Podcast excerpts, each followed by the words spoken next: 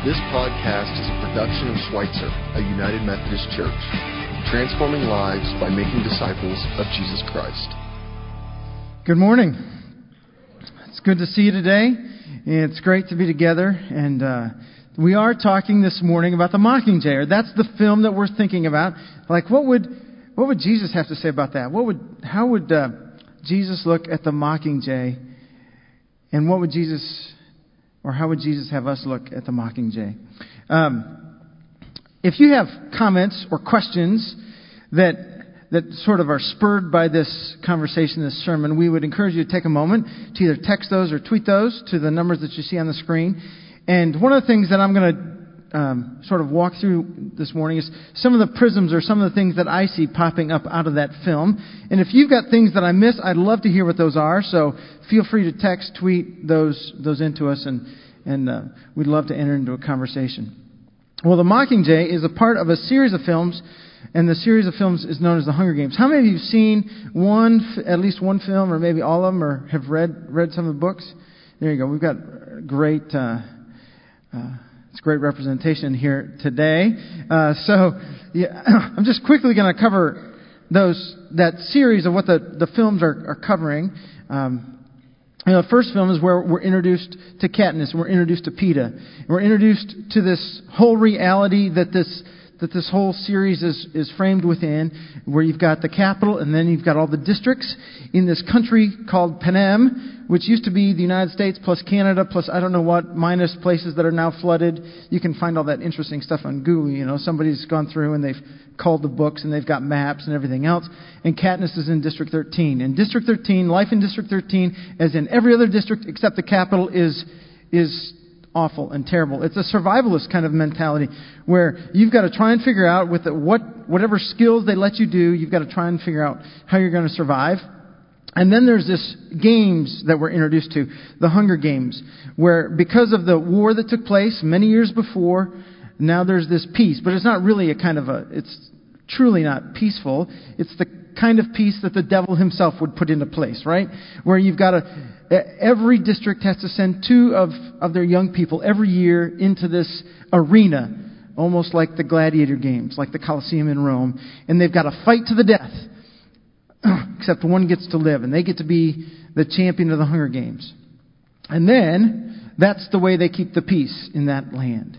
So if you live in the districts, you live in a place like this. If you live in the capital, you live in a place that looks like this where you've got lots of makeup, you've got lots of stuff, you've got all the best technology, you've got everything that's great. And so it looks really good to live in the capital unless you tick somebody off. And if you tick somebody off, then you can be dispatched rather quickly. So nowhere, whether you live in the districts or you live in the capital, is there really peace. But in film one, in book one, we're introduced to Peeta and Katniss, who are called into the games, and once they're in the games, they win. And they win and they, they change the game just a little bit because they're from the same district. And somewhere along the way, they game the gamers with this thought that they are in love. And they couldn't possibly kill one another or do anything else. And so the game has to shift at the end of film one. And Peeta and Katniss get to make it into film two. And then in film two, the games continue again. But this time, all those who win are now invited. The, the reaping takes place from the winners, and they are put back into the arena. But the game makers themselves have had enough of the despair.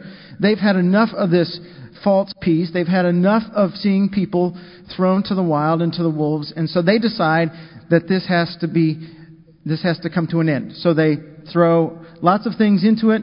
The game comes to, to an end abruptly. Um, Katniss is rescued out. She's taken to some place she doesn't know, and Peeta is rescued, and he becomes the, the spokesperson, somewhat against his will, the spokesperson then for the capital. And that's film three. And in film three, we get to hear the story, we see the story of Katniss becoming the Mockingjay. Uh, and she becomes the Mockingjay in ways where she doesn't really want to. She doesn't you know, this is a ride that she didn't sign up for, and she wants off. So she expresses that, but she can't get off. And Peeta is, is the tool of the capital. And there's just all kinds of setups for what's about to take place in film four, which is coming up this November. So if you want to find the conclusion, you got to go to November. It's my wife's birthday this year. We'll be there on her birthday watching film number four to see what finally takes place. Uh, Taylor Likes, our media director, he said, all along the way, you're kind of hoping you're waiting for this big war so that the, the districts can find their freedom. He said, watch out, you're going to find the big war and you're going to, it's going to leave a bad taste in your mouth at the end. Is that too much to give away, Taylor? I see him up in the, uh, that's good. Thanks. All right. Thanks. I didn't spoil it too much. So, these films, they've gripped lots of people. Like, tons of you have seen them. Lots of people have read the books. I, I read that uh, at least in, in 2012, about 27 million copies of the books had been sold. That's a lot of books to sell. And then, and that, that doesn't amount for the number of people who've seen the film. So this is a, a film that is gripping uh, at least uh, our culture and, and other cultures as well. So when you look at the film and you, you begin to ask the question, how does this line up with um, with where we're going, or how does it line up with the life that we live in today? One of the interesting things you could do this afternoon is go to Google and search, you know, what does the Hunger Games mean? And you are going to find everything from blog posts to academic papers that have been written about the meaning behind the Hunger Games. There was an, an, article written in the LA Times where a guy suggested at least four things that he has seen popping up in other places about what the Hunger Games mean. He says some people think it's a parable of the Occupy Wall Street movement. Um, that's an interesting thought to to put in there. Some people think it's a cautionary tale against big government. Some people see it as a call for campaign finance reform. I've never saw that at, at all when I've watched the films. And then some people see it as an undeniable Christian allegory. Well, I, I have a little hesitancy to say that it's an undeniable Christian allegory. I don't know that you could fully put that over top of it or see that from within the subtext. But I will say this much that as I as I've watched the films, as I've engaged with the films, um, there are a number of things that have begun to speak to me about my walk with Christ and about a call to discipleship. There are a number of things that uh, that ask me questions along the way. And things where I, I find myself being prodded um, to ask deeper questions about what's going on in my own life and what's happening in our world. And so this is where I'd like to share some of those things with you. And, and if you've got things that I miss, please send me a, a text or tweet us back with some of your own observations. We'd love that. So here are the three things this morning I'd like to share with you. The first comes from a text from the Gospel of John. Jesus says in John chapter 15, He says, This is my command love one another the way I have loved you. This is the very best way to love. Put your life on the line for your friends. When Jesus says this, he's in the upper room with his friends, and it's not long after that that he'll go to the cross. Earlier in the night, he took a, a bowl, a, a basin of water, and a towel, and he washed his friends' feet. And then he talked with them about how he was going to be leaving and returning to the Father. He talked about how he would be betrayed. He talked with them about how the Father would send the gift of the Holy Spirit. And at this point, he's talking with them about how he really wants them to live in the world. He wants them to live in such a way that they would lay down their lives for their friend. Because in just a few moments, Jesus is going to do that for them. He's going to lay down his life for these people who are gathered around him, his friends. As um, this whole series began, the whole Hunger Games series, that text was brought into my mind in the first film when we're first introduced to Katniss and her sister Prim, and they're living in District 13. And, and they're approaching the day of reaping when the people from the capital come and they pull out the numbers from the jar and determine who the tributes are going to be from each of the districts. And it, this is Prim's first time to have her number in the bowl. Remember? And she's, she's really scared and she's frightened. And there's that line, you know, well, what may the odds ever be in your favor? That's the line that the people from the capital love to say. Knowing, and everybody in the districts know, that the odds are never in your favor if your name is plucked from that jar. And I forget her name, but she reaches in and she pulls out, and it's Prim's name. And Prim is devastated. She's 13. And Katniss knows that it's a certain death. And that's where she volunteers for the first time. She raises her hand. She steps out. She says, I'll take my sister's place. Let her live, and I'll go. Katniss, in that moment, reflects for, for me, for my reading of it, she reflects that, that verse from John where Jesus said, what is, it, what is it to love? It's to lay down your life for your friends.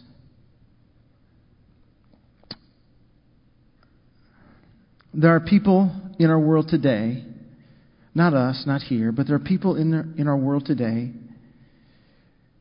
who will be making that choice. They're probably not on this continent, but they're somewhere today. We should be reminded of that. We should pray that they would have courage, the kind of courage that Katniss displays, and they have love. Out of that picture and out of that text from the Gospel of John, I do a, a little reflection upon my own life. You know how I get up in the morning and brush my hair, and brush my teeth, and do my run, and go about the business of work, and go home, and then end the end of the day by laying my head back in my pillow. That text from John is still there, but it's there in a different sort of way. How have you loved today so that you lay down your life for your friends? What about the things that you've done in the midst of, of your day reflects, I'm taking intentional steps to love in the highest way, in the best way possible? When I think about that picture and I think about Jesus' words, that's the question that comes to me. How are you loving in the way of Christ? The second text that, um, or the second image from the scriptures that I begin to reflect upon as I see the films is the story of Esther. You know, Esther is this um, heroic personality that we find in the Old Testament. She's a, she's a Jew, but she's not living in the land of Israel. She's uh, been taken away as a captive. And then in the midst of her own captivity, her beauty has been noticed by the king, and, and Esther has found her way into the palace. She is now, she's now got the place of being a queen. She has a title and a function of being the queen. And then, in the land in which they live, there is this decree that goes out that those who are Jews, those who've been taken captives from Israel, on a certain day, many months down the road, should be put to death um, it's allowed, it's encouraged. The empire itself has encouraged this. And Mordecai, Esther's uncle, um, finds himself in the public square weeping, and, and he, he's put on sackcloth and ashes. And Esther sends people out to ask Mordecai why he's put on sackcloth and ashes, why he's weeping, because Esther hasn't heard about the decree yet. And Mordecai sends word back about the decree. And, and Esther sends word like, well, what am I supposed to do about it? And this is what Mordecai says back to Esther in Esther chapter 4. Uh, Hathach, uh, told Mordecai what Esther had said. Mordecai sent her this message. Don't think that just because you live in the king's house, you are the one Jew who will get out of this alive. If you persist in staying silent at a time like this, help and deliverance will arrive for the Jews from someplace else but you and your family will be wiped out. Who knows? Maybe you were made queen for just such a time as this. Esther sent back her answer to Mordecai. Go and get all the Jews living in Susa together. Fast for me. Don't eat or drink for three days, either day or night. I and my maids will fast with you. If you will do this, I'll go to the king. Even though it's forbidden, if I die, I die. Esther finds herself in a place where there's well, there's a no-win situation, at least in what she sees. On the one hand, this decree has been delivered that all of the Jews are to be destroyed on this one day. And she has a title, she has a function, she has a place, and yet she knows in the law of the land that if she goes to the king without the king calling her, the king could dispatch of her at any moment. And she has not been called to the king for 30 days. Meaning, she thinks she's displeased the king in some form or fashion. Meaning, she has a great sense of fear of going before the king. And so there she stands. She has this burden. Mordecai has laid this burden, not just a burden of her own life, but a burden of all of her people. This burden is upon her shoulders. And she carries it. She has a burden she has to carry with no way out. She's looking for the exit signs, but there's no way out. In Mockingjay, part one, there's the scene that we're going to play right now that shows us what that might have been like for Esther. It certainly shows us what it was like for Katniss. President Snow, it's Katniss. President Snow, are you there? President Snow. What an honor. I don't imagine you're calling to thank me for the roses. I never asked for this. I never asked to be in the games. Box. I never asked to be the Mockingjay. Box. Just wanted to save my sister and keep Peeta alive. Come in. Box. Please, just let him go, and I will stop being the Mockingjay. I will disappear. You will never have to see me ever again. Yes, Everty, Box, come in. you couldn't run from this any more than you could have run from the games. Man, I need a situation report. Box. We're running out of time. Hurry. Let's move. Please. You've won. You've already beaten me. Release Peeta and take me instead. We're long past the opportunity for noble sacrifice. Then tell me what to do. I've always kept my promises, haven't I? You said you didn't want a war. And that's just what's happened. I told you what a fragile thing peace was. And still, like a child, you took pleasure in breaking it. I know what you are. I know you can't see past your narrowest concerns. But please, Miss Everdeen, I doubt you know what honesty is anymore. Command, we're at the first target. Preparing to extract Peeta. We'll confirm when he's in hand. Mockingjay 1. Prepare Alphacraft for evac. You asked me to convince you that I was in love with Peeta. Haven't I at least done that? Miss Everdeen, it's the things we love most that destroy us. I want you to remember that I said that.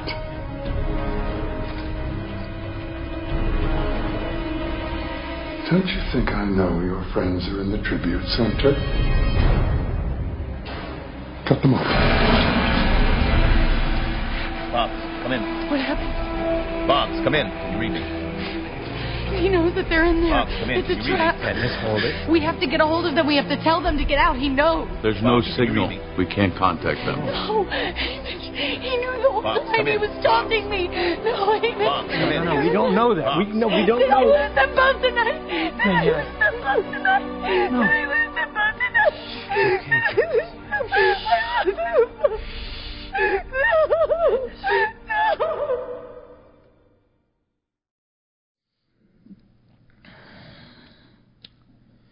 Katniss finds herself in a place where there is this burden, and she can't find the exit anywhere. The only thing she can do is move forward. There's lots of burdens that come along in life.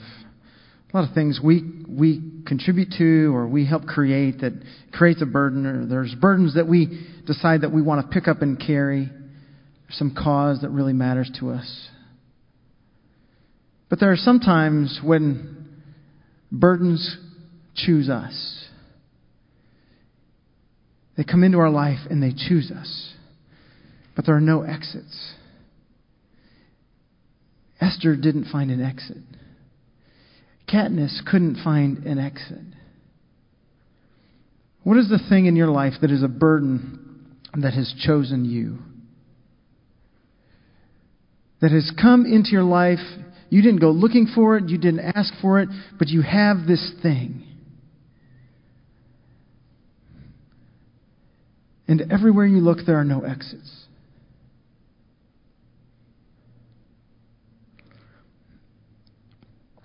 When Esther realized she was in that place, she said to Mordecai, Fast.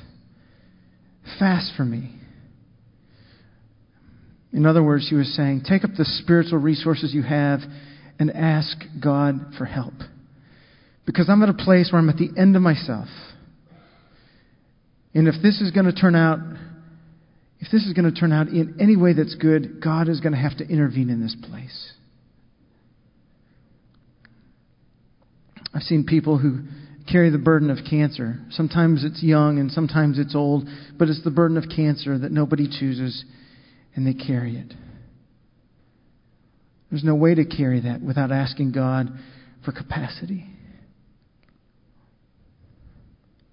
I have an aunt who, at this moment, is carrying the burden of reform within the criminal justice system, and especially within in the places of, of uh, confinement within prisons.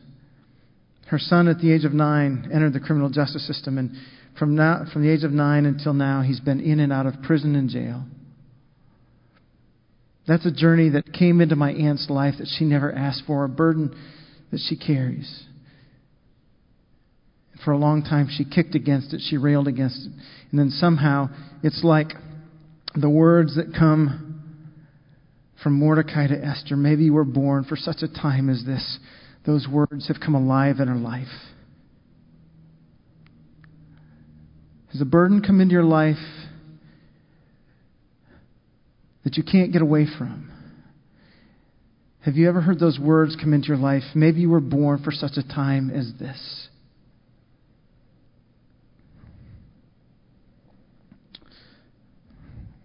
One other text of Scripture I'd like to point us to this morning, and that comes from John chapter 1. This is the prologue of John when John is introducing us to Jesus. He's introducing us to the magnitude of who Jesus is. John says, The light shines in the darkness, and the darkness doesn't extinguish the light. The series of these three books is called, uh, it's, in the, it's in the genre of dystopian literature, right? So dystopian is the opposite of utopia. Utopia is that place where everything is right, everything is good, everything is beautiful. It's, it's brimming with hope and joy, and you know you want to be there. Dystopian is like you're never going to get off this dark ride. The films have, have been released in November, which typically is a rather dark season of the year here in southwest Missouri. And every time after I come out of the theater, after watching those films, I have a, a, I have a face that looks about like this. Right like that. Um, Kim is smiling because Kim's a, Kim would make a great politician. Uh, she can smile through anything. Uh, but I've, that's a whole other story. I can't go there where that's, where that was at, but I can't go there right now. But I come out of those films feeling really hunkered down, feeling depressed, feeling like, is, is there stuff within there that's happening now that I'm not seeing? Is, is that like a prophet speaking to, to me, speaking into the midst of where we're at.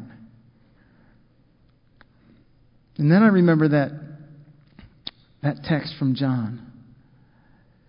Light shines in the darkness, and the darkness can't overcome it.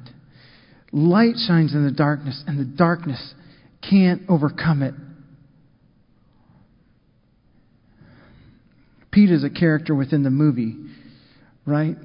even though they try in a number of different ways to try and turn Peeta, to try and use Peeta as a tool for the capital, to try and even weaponize Peeta psychologically, deep inside Peeta's heart, there is truth and there is beauty and there is love that cannot be conquered, that can't be turned to darkness. Light shines in the darkness, and the darkness cannot overcome it. I look at the news feed that takes place in a number of places in our own world, and I begin to see darkness sometimes. And I begin to wonder where is their light in the midst of all that? I gather around in some places, in fact, even uh, the place where that, that picture was shot, and there was a lot of bad news that day. There was a lot of statistics that made me really morose. That's why I had that, that picture on my face. It's like, where's their light? And then I remember light shines in the darkness, and the darkness cannot overcome it. One of the places that speaks to me, that shines a light in my own life, is when I walk over to the neighborhood garden that's here on the Schweitzer campus. The neighborhood garden has a number of people that are, they've got their own plots. And about half of the plots in the neighborhood garden are taken up by people who are refugees from Burma who live just down the street from us. They live in this land of plenty, and yet they don't have a lot of privileges that you and I have. And so the neighborhood garden was a wonderful opportunity that opened to them to come and to raise fruits and vegetables that they love and that they crave. And they culture life, they culture food, and they culture relationships with one another. And then they, they've begun sharing their life with us and letting us look into their lives. And as I look at that place, I see light shining in the darkness. Another place that I, I go to on a frequent basis is downtown at the Robert E. Plaster Center for Enterprise. I go on Wednesday mornings to an event called One Million Cups. And that's where entrepreneurs come, a couple entrepreneurs a week. It may be in business, it may be in social enterprise, but they share their story, they share their heart, they share their passion. They share what they're, what they're hoping to do and, and what their dream is. And so I go down there and I listen to dreamers, and then I hear other people ask them questions and give them feedback. I love the fact that there's a, a guy who attends Schweitzer, Philip Baird. Philip, I'm glad you're here today. Philip, uh, I don't know if you've ever taken a spiritual gifts test, but you have the spiritual gift of encouragement. And you encourage all the people who are sitting in the room to share their stories and to share their questions. And then this last week, after everybody had made their presentations and people were milling around in, in conversation, Philip and I were talking, and another guy came into the conversation. We started talking about some of the deep things in life, and Philip listened for a little while, and then he just spoke a word of encouragement and a word of wisdom. I think all the things that are happening in the world, all the things that are heavy and that need our prayers, there's light. There's light that shines in the darkness. And the darkness doesn't overcome it. And those are just two examples. You have your own places. You know where there's light shining in the darkness. And it refuses to go out. You have your places where Christ has sent you to be a light. A light that shines in the darkness.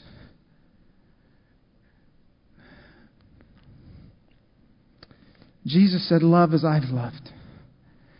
How are you doing that? How are you finding a, pl- a place a person some way to give of everything you've got in life, to lay down your life for another? Where is there a burden that really matters, that's come into your life that you need to ask God for courage and grace and strength to carry it? Where's that place in life where Christ has placed you? And he said, Shine, baby, shine. Light shines in the darkness, and the darkness cannot overcome it.